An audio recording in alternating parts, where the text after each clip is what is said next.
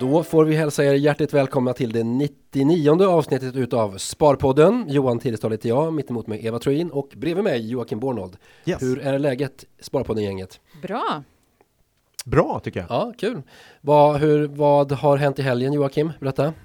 Ja, vad hände i helgen? Jag eh, hade ett riktigt eh, Günther Mårder moment. Alltså, eh, spännande, kul. Ja, ja, dela, eh, dela med dig. Vad betyder nej, det? Ja, jag vet inte. Vi, vi ska bena ut det. Eh, nej, men det var ganska kul faktiskt och, och lite läskigt. Jag eh, var inne i stan. Mm. Det är inte så ofta det händer nu för tiden. Jag hade barnvakt, så jag och min fru var inne i stan. Och eh, eh, gick vi in på N K. Aha. Och där var en gratis konsert mm. med eh, Nisse Landgren. Trombonspelaren och ja, sångaren. Ja. Sjukt bra. Ja. Och eh, han kommer från, Eva? Ja, jag kan ju gissa Degelfors. Yes. Och så fick vi med Degelfors. Ja, fick vi med Degelfors. Ja, ja, vi släpper inte denna podd.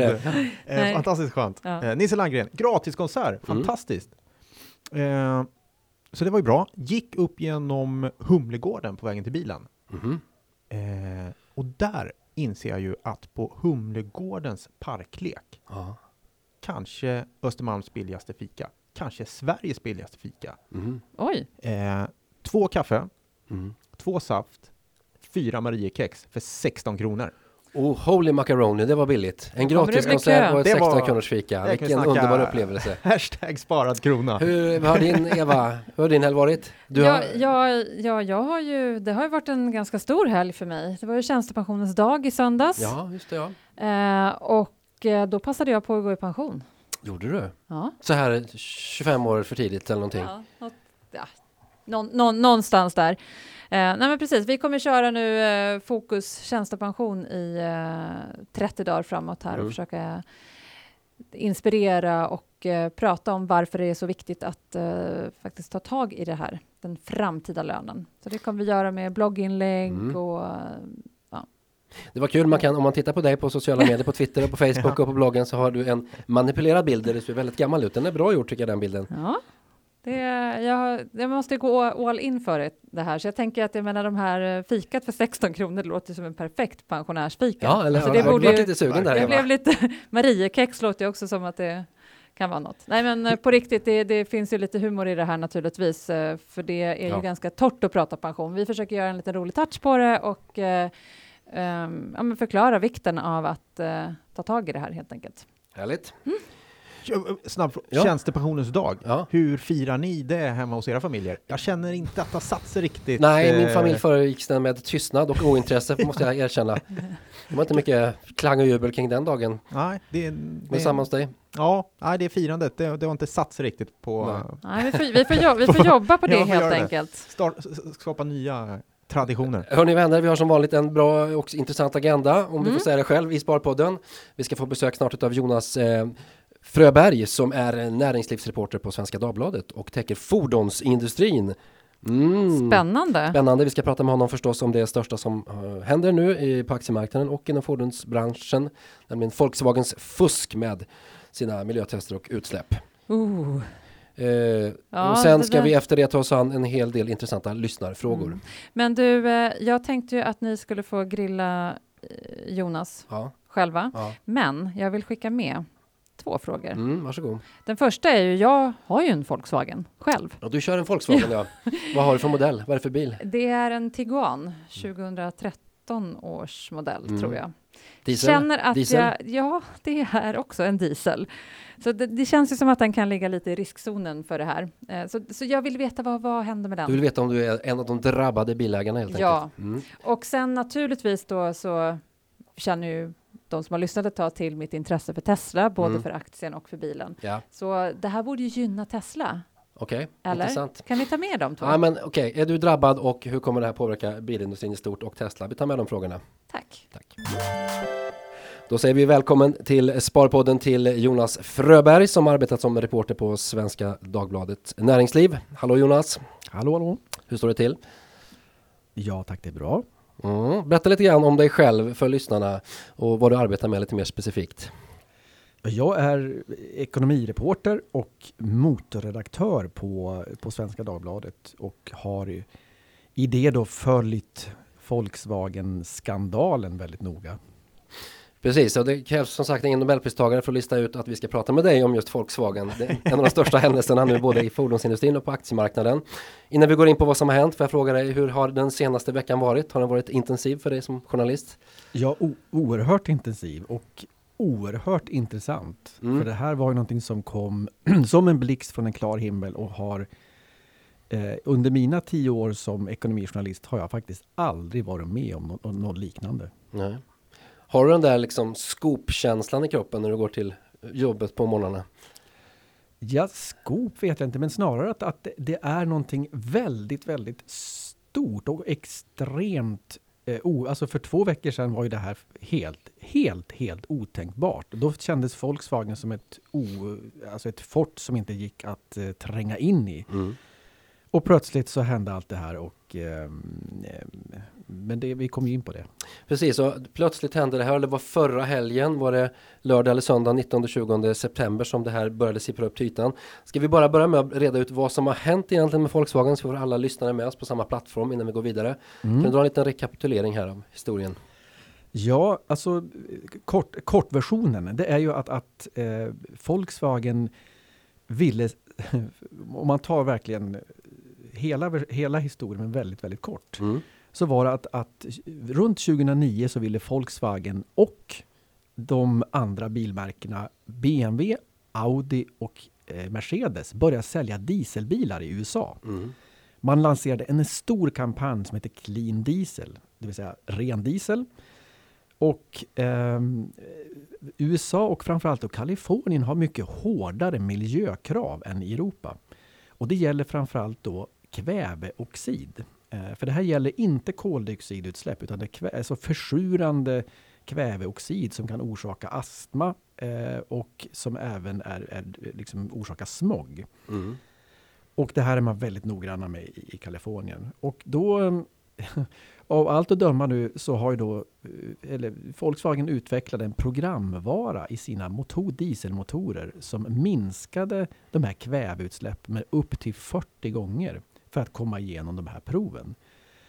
I maj tjugohundrafjorton, om vi hoppar dit, så eh, uppmärksammade amerikanska då, Naturvårdsverket, E P A, Volkswagen på det här och sa att hallå, det är jätteskillnad i era test på de här miljötesterna och ute på vägen. Mm. Va, vad beror det här på? Och då, och då eh, ägnade Volkswagen över ett år att i princip försöka snacka sig ur det här.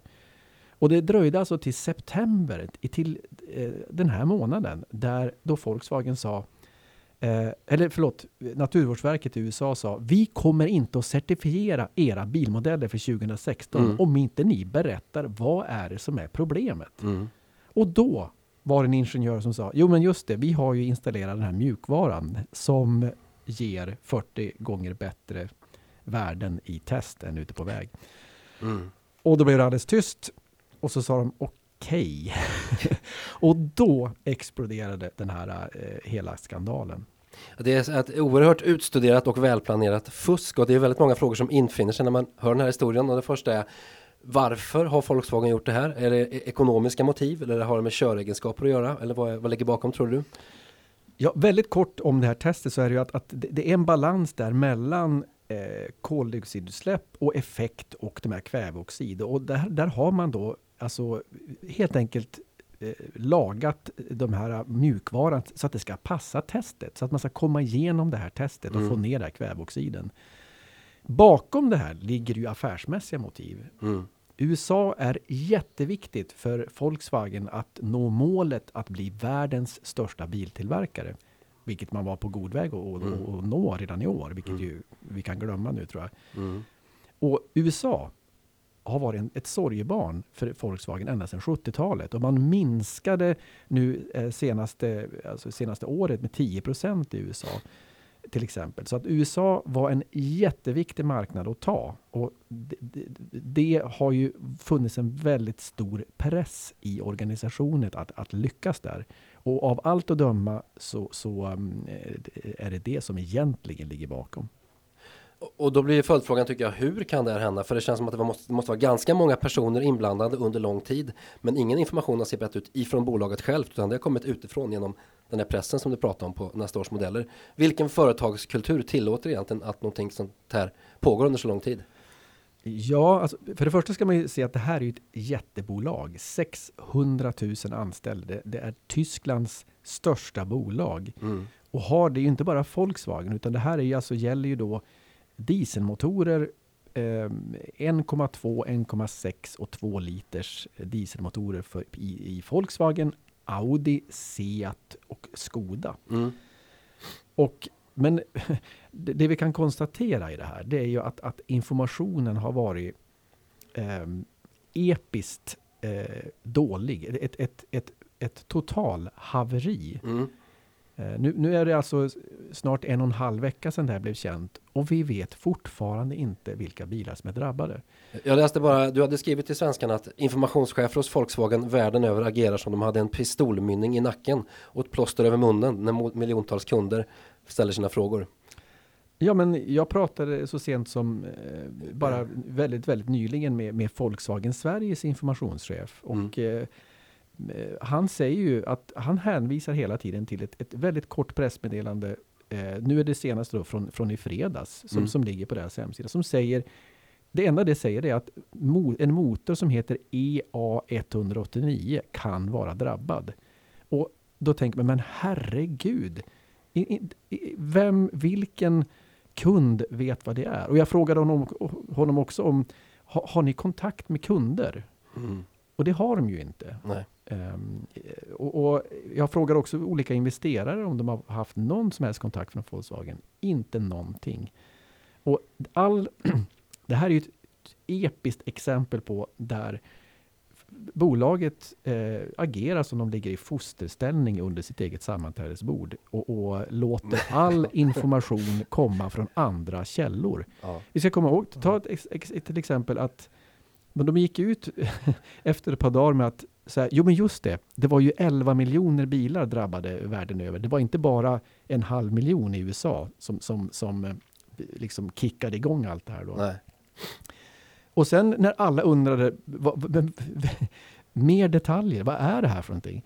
Då kom den tyska trafikministern och mm. berättade hur många bilar som var drabbade i Tyskland. Mm. Inte Volkswagen, utan han gjorde det. Och, och det är också någonting som, och på Volkswagens hemsida, jag menar, det är inte Lasses plåt i Eskilstuna det handlar om det här, nej. Utan det här är Tysklands största bolag. Går man in på deras hemsida nu så är det fortfarande bara någonting från i fredags, någon sån där extremt kort, extremt luddigt som säger ingenting.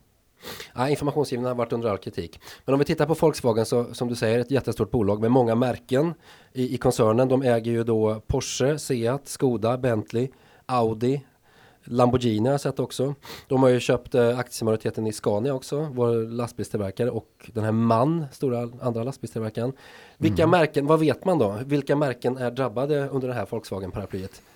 Ja, det är, det är Volkswagen, alltså märket Volkswagen, alltså ja. Passat och Golf och så vidare, och Audi, Seat och Skoda, för det är alltså de här som har de här mellan, vad ska man säga, fyrcylindriga dieselmotorerna mm. som, är, som, som, som är väldigt, väldigt vanliga framförallt här i Europa. Mm. Men de kan ju fortfarande inte svara på vilka som är drabbade. Går man in, alltså ett, ett väldigt talande exempel, det är i, på, i måndags så, så avslöjades det att, att en, eller det var så här, en talesperson för Audi sa till Reuters att det var ett visst antal bilar drabbade hos Audi. Mm. Men går man in då på Audis hemsida mm. finns ingenting. Nej. Går man in på Audis hemsida i Sverige, det finns ingen som helst information. Mm. Och, och det här är ju det här är ju det, det jag har aldrig varit med om något liknande. Det, det är bisarrt faktiskt. Men man kanske kan tänka sig att man inte har sett slutet på historien än, vilka modeller som är drabbade eller hur, eftersom det kommer så lite information. Så att, har du en känsla av att det, här, kommer det, här finns det mera, här kommer det mera? Ja, det spekuleras ju nu, liksom, vad tar det här vägen? Mm. Eh, och, och det kan ju vara så att, att de jobbar febrilt och ser vilka, vilka bilar är egentligen drabbade, för, för det vet man ju inte idag. Eh, men det kan också vara så att det är fler biltillverkade som är inblandade. Mm. Um, Och, och, och um, vi kommer väl in och prata om följderna av det här ja, för, för industrin. Det men men, men um, det, det, vi, idag vet vi faktiskt inte. Är det bara toppen på ett isberg eller börjar vinden att mojna? Mm. Vår Sverigechef Eva Troin skickade ju med oss en fråga i den här studion. Hon sitter ju själv och kör en Volkswagen Tiguan av tjugotretton års modell. Och den korta frågan är, äger hon en drabbad bil? ja, um, ja. Antagligen. För det, mm. hon har eh, den motor som, som säg, de säger kan vara drabbad. Aj då. Aj då. Eh, men sen svänger de sig också med uttryck som nej men det är inte Euro sex är drabbad utan det är Euro fem och, och det är E A ett åtta nio och, och det är skitdåligt. Men hur ska, hur ska man agera som bilägare om man sitter i en Golf då, tjugotolv som förmodligen är drabbad? Hur ska, vad ska man göra som bilägare tycker du? Vilket råd kan man ge till de som äger en modell som förmodligen är drabbad? Ja, alltså det, det vi vet med den fakta som ligger på bordet det är ju att, att de kan sitta helt lugnt. Det, det, har, det finns inga, inga, inga säkerhetsmässiga Nej. skäl att, att bli, bli orolig. Sådär. Utan det är ju att bilen kan helt enkelt släppa ut mycket mer det här försurande kväveoxid mm. än vad, vad man tror. Mm. Uh, om vi vänder till det ekonomiska perspektivet Joakim, mm. uh, uh, så ska man agera som bilägare, hur ska man agera som aktieägare? Aktien, uh, hur, hur reagerade aktien först när det här kom ut förra veckan? Uh, nej men det, det är ju likadant på aktiemarknaden, det är en uh, blixt från klar himmel, jag kallar mm. det en svart svan till och med i ett mm. blogginlägg mm. uh, och för bilbranschen tror jag det var en svart svan, det, det är ju någonting som man Man, man tror inte det är möjligt. Det är ingen som förutser att det här ska kunna hända. Mm. Eh, och ändå gör det det. Mm. Och, och det, att det händer i kombination med just bristen på information från bolaget mm. eh, gör ju att aktiekursen störtdyker. Och den gjorde ju det två dagar i rad och gick ner trettiofem procent. Mm. Eh, och det är ju förstås eh, enorma värden som, som försvinner på ett par dagar där. Och det, det är ju på grund av dels att det har hänt men också den enorma osäkerheten som blir. Mm. Eh, och det är ganska tydligt att det är ingen som vet riktigt vad, vad det är som har hänt och framförallt inte omfattningen på det. Eh, men en, en sån där stort bolag har tappat halva sitt börsvärde då på en vecka nästan. Är det ett köpläge vi ser här? Det är lite fräst, det kliar lite igen i fingrarna på en del kan jag tänka mig att gå in och köpa in sig. Är det rätt läge nu eller hur tycker du man ska tänka där som eh. icke-aktieägare?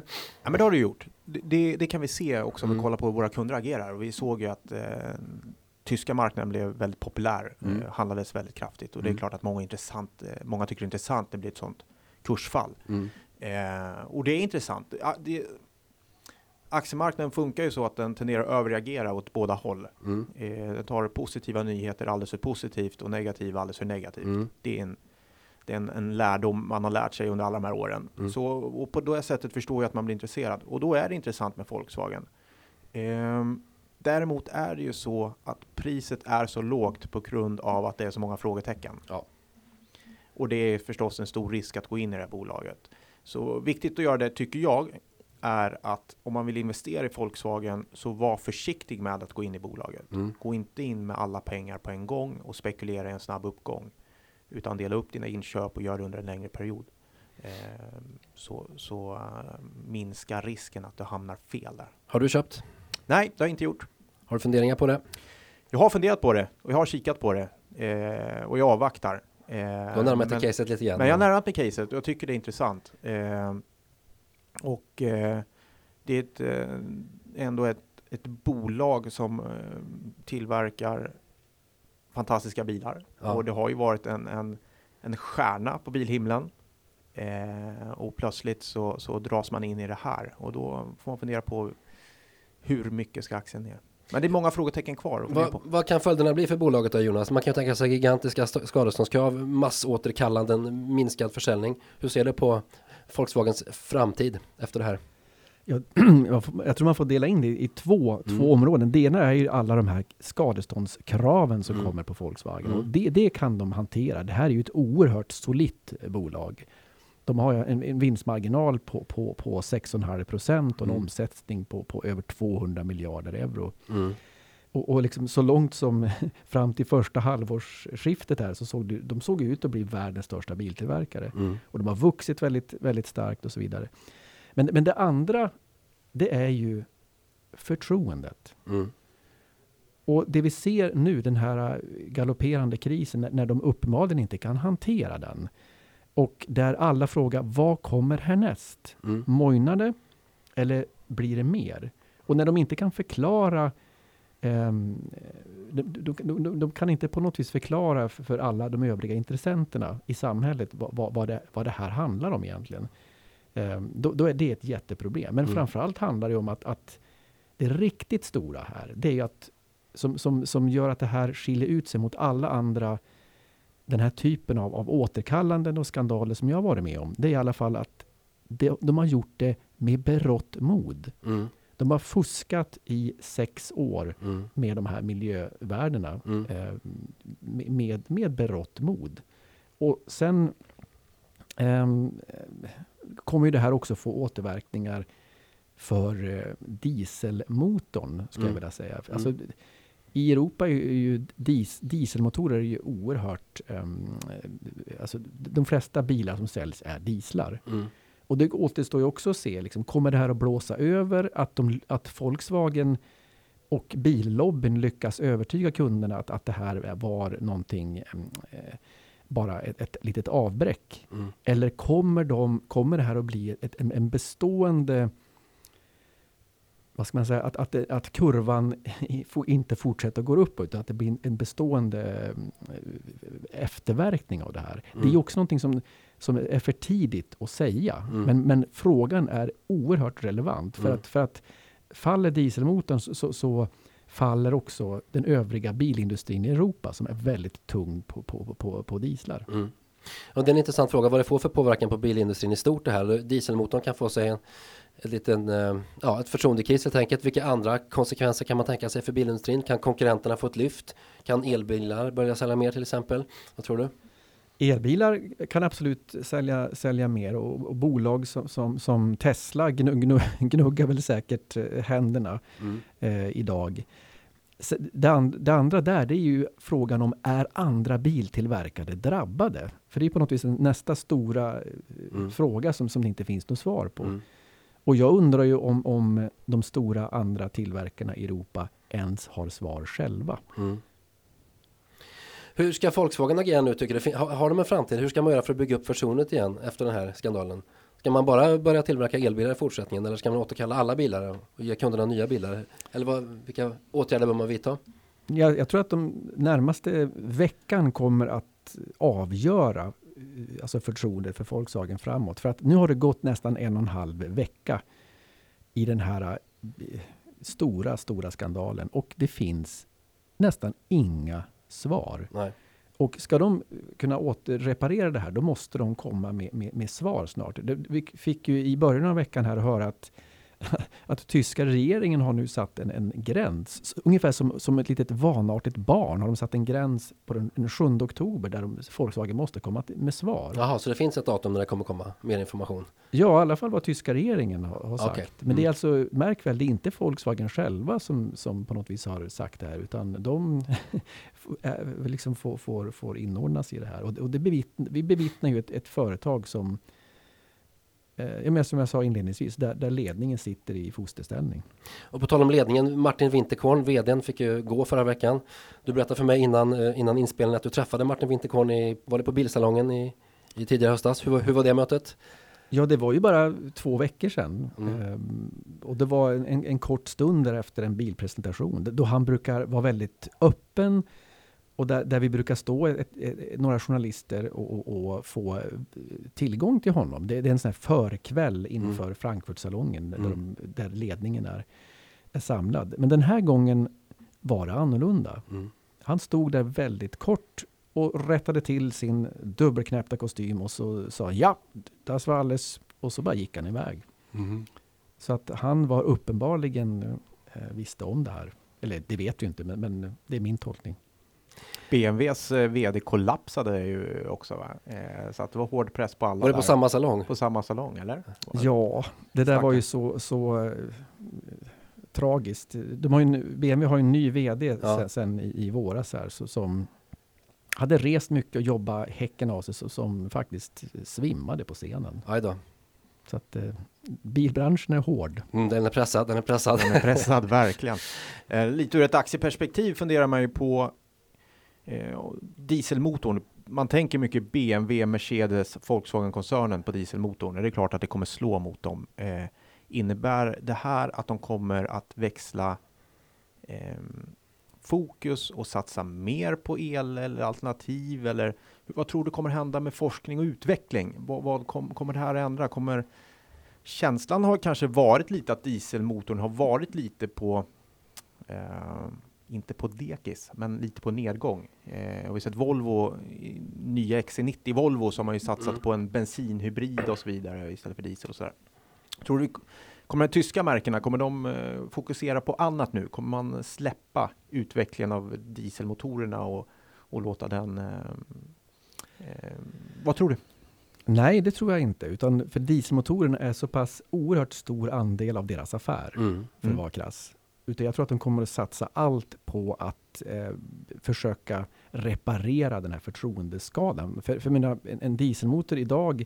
Är ju, går ju lika bra som, som den gjorde för, för, för två mm. veckor sedan. Mm. Det är bara det att nu vet vi att de kan med berått mod manipulera eh, så att, så att eh, utsläppsvärdena blir mycket sämre. Mm. Men jag tror också att de på allvar inser också att eh, de måste satsa mer på, på framtidens teknik. Alltså mer på E. För de har ju legat efter där. Mm. Vi har ju en, en känd uppstickare som heter Tesla. Som, mm. som visade plötsligt att, att, att det går. Mm. Och det här, här, det här har de ju en jättepress på. Så mm. den pressen kommer att öka. Vad bra, intressant. Det börjar bli dags att runda av det här snacken med dig, Jonas. Sista frågan. Har Volkswagen en framtid? Tar de sig igenom det här, tror du? Jag tror det. Mm. Alltså det, är i, det här är ju i grunden ett så extremt solitt bolag. Mm. Men de har ett, ett jättejobb att, att göra mm. på, på, på så många plan. Men där det stora är att, att reparera förtroendet. Mm. Och där har de visat i princip n- noll mm. eh, eh, positivt resultat än så länge. Mm. Men jag, jag, jag, i, i, i, i ett längre perspektiv så, så tror jag att de... De, de kommer finnas kvar. Och kanske få sig en väckarklocka för att börja tillverka, titta på annan typ av teknik. Ja, men exakt hur stora återverkningar det får för vinster och, och så vidare, det, det, det är för tidigt att säga. Spännande att följa utvecklingen både för Volkswagen då och för aktien framöver, eller hur? Verkligen. verkligen. Tack så mycket, grabbar, för att ni är här idag. Och Jonas, tack så mycket till dig. Tillbaka till jobbet nu och fortsätta följa utvecklingen, eller hur? Mm, ja, tack. Bra. Tack så mycket. Välkommen in i studion igen, säger vi till Eva. Det var, ja, kul att ha dig här igen. Hur gick det? Ja, det gick bra. Det var kul att snacka med Jonas, eller hur? Vad säger du, Jocke? Ja, verkligen. Superintressant. Mm. Och vad händer med min bil? Ja, det, får jag, är... det får jag veta när jag lyssnar. Ja, jag ja. tror vi, vi lägger det som en liten cliffhanger. Ja. Du får veta när du lyssnar, men den kanske är drabbad, så kan vi säga. Mm. Men vi kan rekommendera Eva att åka bussen. Ja, så mycket kan vi så säga, kan utan att släppa på allt ja. för mycket information. Tycker. Du, eh, vi har lite lyssnarfrågor här, eh, Eva, mm. som vi har mm. fått in på blogg och Twitter och så vidare. Ja, tack så hemskt mycket. Det börjar komma in fler frågor nu. Det är jättekul och vi försöker svara så gott vi kan på, på bloggen. Men eh, självklart ska vi lyfta lite frågor också. Vi har fått en fråga om sparkonto eh, och då rörande de som inte omfattas av den statliga insättningsgarantin. Garantin, för de lovar ju mycket högre ränta. Hur ska man tänka kring det här? Ja, om jag får börja så kan jag tillåta mig själv att vara väldigt kategorisk när det gäller sparkonton utan insättningsgaranti. Jag tror faktiskt att det är nästan det sista jag skulle göra med mina sparpengar, sätta in det på ett sådant konto. Det finns, de utlovar ofta hög ränta, de här instituten, och det betyder ju sin tur att de ska använda pengarna till någonting som har hög risk. Och då skulle jag säga att det är ganska hög risk att man förlorar sina pengar. Så att nej, mm. i min värld finns det ingenting eh, som heter att sätta in pengar på konto utan insättningsgaranti. Jocke, vad säger du? Ja, men det är ju så. De är beredda att låna eh, pengar av dig till en väldigt hög ränta. Mm. Betyder att de har svårt att låna någon annanstans mm. till en vettig ränta. Mm. Eh, och det, det, den signalen räcker för mig också. Jag, jag skulle hålla mig från det. Det är sällan man har en nog bra insyn i bolaget också och så vidare. Så att, eh, nej, jag skulle inte vilja låna ut mina pengar till dem. Det var Nils Johan som hade frågat dig på bloggen. Precis, och jag svarade ju där också. Och det är väl den här, det finns inga gratisluncher. Det är ett ja, ganska bra, nej. man bör ha det med sig och vara lite kritisk när man ser, när mm. erbjudandena är lite för bra helt enkelt. Så vi tar en fråga från Twitter, det är Per Statin som undrar om inte teknisk analys kan vara ett redskap för den långsiktiga. Och teknisk analys har inte vi pratat så mycket om här under vår Sparpodden-tid. Nej. Vi, vi stannar några minuter över det. Jocke, jag börjar med dig. Vad är teknisk analys? Bara en kort förklaring av eh, t- vad det är för någonting. En, enkelt kan man säga att man tittar på historisk data. Mm. Prisinformation, mm. handelsvolym och så vidare. Och det klassiska är att man tittar på det i, en diagram, i ett diagramform. Mm. Eller i en diagramform. Eh, och och eh, där försöker man hitta eh, olika kursförhållanden. Man pratar mycket om stöd och motstånd och eh, vågrytmer och trendlinjer och så vidare. Så man försöker hitta, mm. det kan vara timing i marknaden, mm. eller det kan vara en trend långsiktigt. Eh, och det är ifrågasatt metod, mm. har varit eh, under många år. Eh, men det är så här, det finns någonting som man kan säga definitivt om teknisk analys. Och det här har jag lärt mig av en, en herre som jag ramlar på, eh, som heter Nils Åke. Han har gått bort nu tyvärr, men han, han doktorerade i, i akustik. Och akustik Aha. jobbar man med vågrörelser. Mm. Och Nils Åke var väldigt intresserad av aktier och var på det sättet jag kom i kontakt med honom. Mm. Och han pratade mycket om det här med teknisk analys, att en vågformation, den kan man förutspå enklast, eller göra en prognos på, på en väldigt lång horisont eller en väldigt kort horisont. Mm. Resultatet av det kan man ju se i det som vi, när vi pratar om algohandel och de som, de tradingfirmorna. Ja. Det är en form av teknisk analys. Mm. De gör det i otroligt korta fragment mm. på den här vågen. Just det. Så att, och de tjänar pengar, mm. många av dem. Så att det är klart det fungerar. Och man kan använda det på många olika sätt. Jag tycker det är intressant att titta på det ur ett timingperspektiv. Mm. När jag ska gå in i en aktie och så vidare. Mm. Sen använder jag fundamental analys för att bestämma om jag ska bli ägare i bolaget eller inte.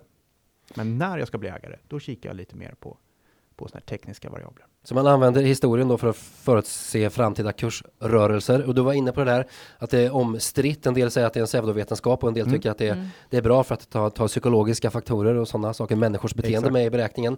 Kan man se på det på det sättet? Ja, så ser jag på det i alla fall. Mm. Eh, och det tycker jag, det vore intressant att höra om intresset finns ute hos våra lyssnare mm. och, och grotta ner mer i det här. Mm. Eh, för då kan vi göra det i ett avsnitt längre fram. Ska vi ta någon modell? Det finns, det finns en modell som, det finns en massa olika namn och modeller. Det finns en modell som heter R S I, har jag läst mig till, som handlar om, som är ganska enkel, lättförklarad, där man tittar på hur många procent av antalet dagar de senaste fjorton dagarna, är den vanligaste perioden, har en aktie gått upp. Så sätter man R S I fjorton så tittar man, har aktien gått upp då kanske sjuttio procent av dagarna, så är det en signal för att aktien ska gå ner i framtiden. För en aktie kan inte gå upp hur många dagar eh, som helst i rad. Så att ett högt R S I, eller nittio, så har börsen gått upp nittio av de senaste fjorton dagarna. Signal på att någon gång går, går ändå en aktie ner. Så, så, det var ett eh, litet exempel. Är det R S I tjugo, då har alltså aktien gått upp tjugo procent av dagarna den senaste fjorton-dagarsperioden. Och då skulle det vara en köpsignal. Jag vet att jag förenklar grovt här. Och jag kanske får hela tekniska analytikerkåren på mig. Men jag vill ge ett enkelt exempel på hur man kan använda teknisk analys. Men, vet ni vad? Jag känner att det, det bygger mycket på att man jobbar i diagram. Mm. Jag tror vi behöver mm. visa det här. Mm. Eh, det tror jag också. Det här är nog kanske ett webbinar eller något liknande. Ja. Vi kan väl ta rygg och inspireras av vår kollega Karl-Oskar Ström i Norge som kör eh, det faktiskt veckovis. Mm, då okay. kan vi mm. eh, inte köra veckovis kanske, men om det finns intresse, eh, hör gärna av er. Säg om det är tumme upp eller tumme ner. Så Jocke, är du eh, redo för att köra ett webbinar kring teknisk analys? Då, vi, då man kan då följa med under webbinariet och också titta på det, se vad, vad Joakim pekar på. Och, Absolut. Ja, men det krävs nog att man kan se ett diagram framför sig. Och, och, ja, men det gör vi. Mm. Hör av er. Är ni intresserade så kör vi en sån. Absolut.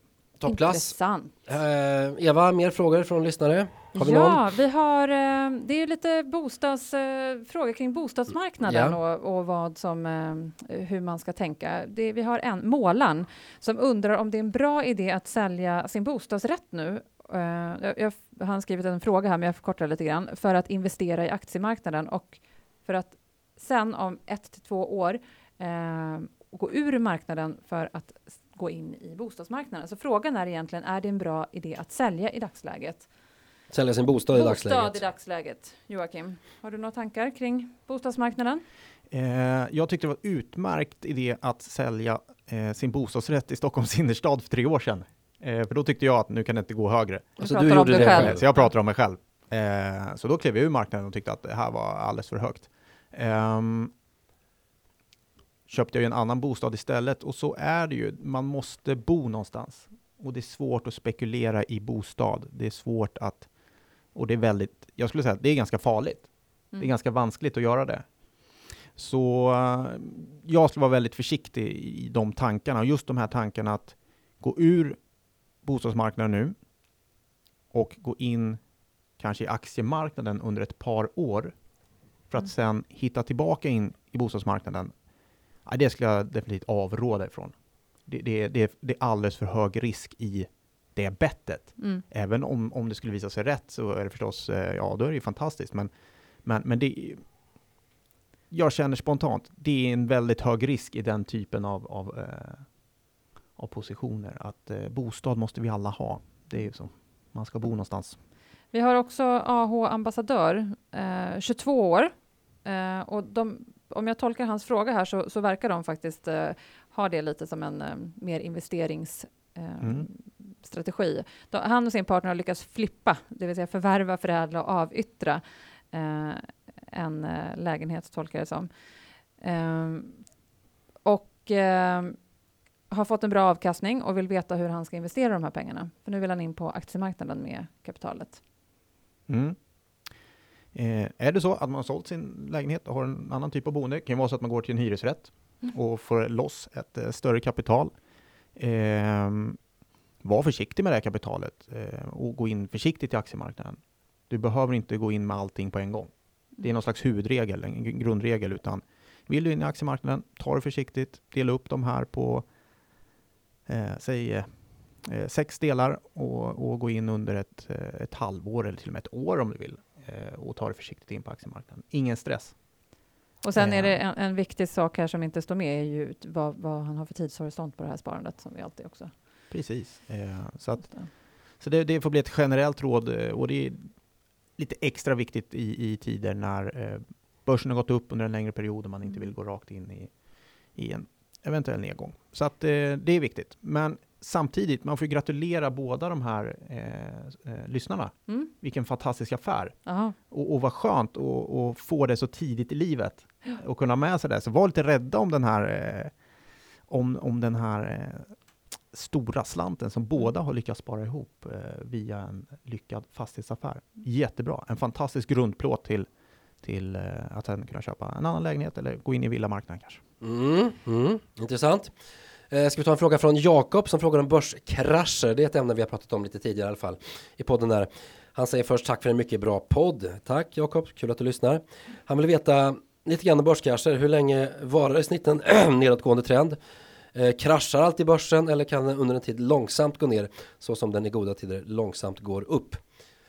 Vi kan väl bara blicka tillbaks om på I T-bubblan i början av tvåtusentalet och eh, finanskrisen två tusen åtta. Mm. Eh, Jocke, du hänger med mig här. tvåtusen mm. I T-kraschen, det fanns ju inget egentligen spektakulärt, men den var grymt höga värderingar, det var spektakulärt. Mm. Men sen började ju börsen pysa i våren år tvåtusen. Sen gick den långsamt ner ända till våren två tusen tre. Så det var ett långsamt och mm. utdraget och plågsamt förfall för börsen. Ja. Men det var inte det att helt plötsligt så kraschade hela världens I T-bolag på samma dag. Det var ja. inte det att man stod i rök och ruiner och undrade vad som har hänt. Nej, det är... Så det ser lite annorlunda ut. Och ibland har vi de här tydliga krascherna eller ja. de här tydliga nedgångarna i marknaden. Det finns, eh, man, det finns statistik, eller man kan gå tillbaka i tiden och kolla på hur det sett ut. Så är det ändå så att nedgångarna tenderar att gå snabbare än uppgångarna. Mm. Eh, därmed Exakt. inte sagt att de alltid blir eh, krascher på en dag eller två. Utan, eh, och det kan vi väl se, även finanskrisen eh, kan vi se ganska tydligt då att en, en ganska snabb rörelse neråt och sen malde på uppåt. Eh, mm. så, så där finns det ju någon slags... Eh, det är oftare att det går snabbt neråt än, än väldigt snabbt uppåt. Men, mm. men, men hur krascherna ser ut? Nej, det varierar ju väldigt mycket. Och det är som du säger, ibland kan det ju vara en stor händelse eh, som utlöses. Eh, och inte tar börsen utan bara tar Volkswagen som vi ska prata mer. Mm. Jag har precis pratat om. Så, mm. så, eh, så kom ju det helt plötsligt. Och så på två dagar går det ner ja. trettiofem procent. Det ja. är ju en krasch i mm. det bolaget. Det måste man ju se det som. Eh, men det, det, och det kan du göra också i vissa branscher ibland. Eh, men det är sällan som hela börsen har den, den, eh, den typen av beteende. Och du var inne på finanskrisen. Den var ju mycket mer spektakulär. Den började ju dock ett år innan. Den började ju sommaren två tusen sju, toppade ju börsen. Och sen gick mm. långsamt neråt i över ett år. Ja. Innan det här dramatiska eh, händelsekedjan började. När Lehman Brothers mm. kraschade två tusen åtta. Då fattar ju alla att det här är en riktig krasch. Här händer det väldigt mycket. händelser på kort tid. Och sen började börsen petas uppåt igen i början av tjugohundranio bara väl va. Så att en, ett och ett halvt år var ju det, det liksom börsfallet, medan I T-krisen var tre år. Ja. Och, och vad som händer i de här krascherna, det, det är ju det att det, det skapas en så stor osäkerhet mm. att man helt enkelt inte vågar vara i aktiemarknaden. Mm. Och, och, och då, då skapar det stora utflöden och, och, och då skapas ju en, en sån här ja, en krasch, eller man ska säga. Och sen tar det tid att räta ut frågetecknen och till slut så går det uppåt. Men, men det, det, det kommer ju dyka upp igen. Så är det ju. Det är och svårt sen, att veta när och hur och varför. Och sen är det där som jag konstaterat tidigare. Man vet inte om man är i en krasch. Om det är en sån här icke-spektakulär krasch, då vet man inte om man är i den. Och vi kan mycket väl vara i en krasch nu. Börsen har ju backat fem procent i år. Mm. I Sverige har gått ner ännu mer sedan toppen i april. Ja. Så att det här kan... Det är inte jätteglatt nu generellt sett på tillväxtmarknader, på aktiemarknader. Det finns mycket negativa nyheter att ta fasta på. Så vi får se. Vi får se vad som händer. I den här frågan var det ju också en, en fråga om vilka bolag man ska eh, investera i. Och där i mitt svar på podd, i, i bloggen så skrev jag en hänvisning till avsnitt åttioett där Jan och Günther pratar om det lite mm. mer utförligt. Mm. Men jag tänkte också att man kan ju faktiskt följa med på Sharewheel. För det är lite spännande just, eh, just nu i dessa... Mm. tider. Vi har ju, vi firade ju ett år i måndags. Sharewheel fyllde ett år. Just det. Eh, och då har vi ju lite intressanta data som vi har gått in med, gått ut med, men det, det man kan lyfta upp är ju att våra toppmedlemmar, vilka är två tusen fyrahundranittio, eh, som är verkligen våra toppmedlemmar. Det är de tio procent. På, det är de tio procenten som har levererat högst riskjusterad avkastning. Just det. Eh, de har slagit index med femtiotvå procent det senaste året. Mm. Tittar vi på alla Sharewheel-medlemmar, alla som är med på Sharewheel, så har de lyckats fyra komma fyra procent bättre än våra övriga kunder mm. på Nordnets plattform. Det här är ju helt fantastiskt. Mm. Det visar ju att eh, det vi såg det här med, att vi har ju några kunder som är riktigt skickliga, de här toppmedlemmarna, att mm. de delar med sig till de som inte kan lika mycket. Eh, så det är ju ett kvitto på att vi gör någonting rätt och faktiskt hjälper våra sparare till att få bättre avkastning på sina pengar. Så totalt sett så är det sextiosex tusen... Portföljer, portföljer på Sharewheel, som är ja. sociala. Eh, tvåhundrasextiosex tusen snittvärde per portfölj. Mm. sjutton komma sex miljarder. Totalt. Totalt på, på Sharewheel. Mm. Eh, och varje medlem följer i snitt sex komma sju andra. Jag tycker det här är helt fantastiskt. Ja, men ja, det, det är häftigt. Det är häftigt. Det, ja. det är ett tecken på att... Eh, Wisdom of the crowd, som det kallas på engelska, men att eh, initierade, kunniga och intresserade sparare ofta vet bättre tillsammans än rådgivare. Ja. Och kanske då i dessa tider när det är lite skakigt på börsen så kan man faktiskt ta hjälp av de riktigt duktiga. Just det, pröva det om du inte har varit inne på Sharewheel. Det mm. är enkelt och det är dessutom kostnadsfritt om man är kund hos Nordnet. Ja. Ska vi göra så att vi rundar av den här podden nu va? Ja. Uh, hur, Eva, du, ja, alltså, ska du gå i pension? Ja, jag, eller, jag är, är pension? ju lite i det här pensionsmodet. Så ja. att jag, som, som en sann pensionär så och, tänkte jag åka utomlands nästa vecka. Mm. Kanarierna som gäller eller? Ja, nej, inte riktigt, men nästan. Men så att jag tänkte lämna er, er för i den hundrade podden, mina vänner, mm. så mm. tänkte jag släppa den fri till, oss. till er. Ja. Fantastiskt. Uh, så kör hårt. Ja, tack så mycket. Det ska vi göra. Lycka till. Då ska vi köra vårt nästa vecka, Joakim. Det blir också min sista podd här som vikarie i Sparpodden. Sen ja. så lämnar vi över till dig. Jag Just gör det som huvudperson i podden. Men fortsätt skicka in frågor. Vi finns på Johan Nordnet, Eva Nordnet och på Jocke Nordnet. Och vi finns också på Nordnet-bloggen där vi lägger upp ett, inslag, ett inlägg efter varje podd. Ja. Stort tack för att ni är med oss idag och för att ni lyssnar på Sparpodden. Hej svejs! Hej. Hej då!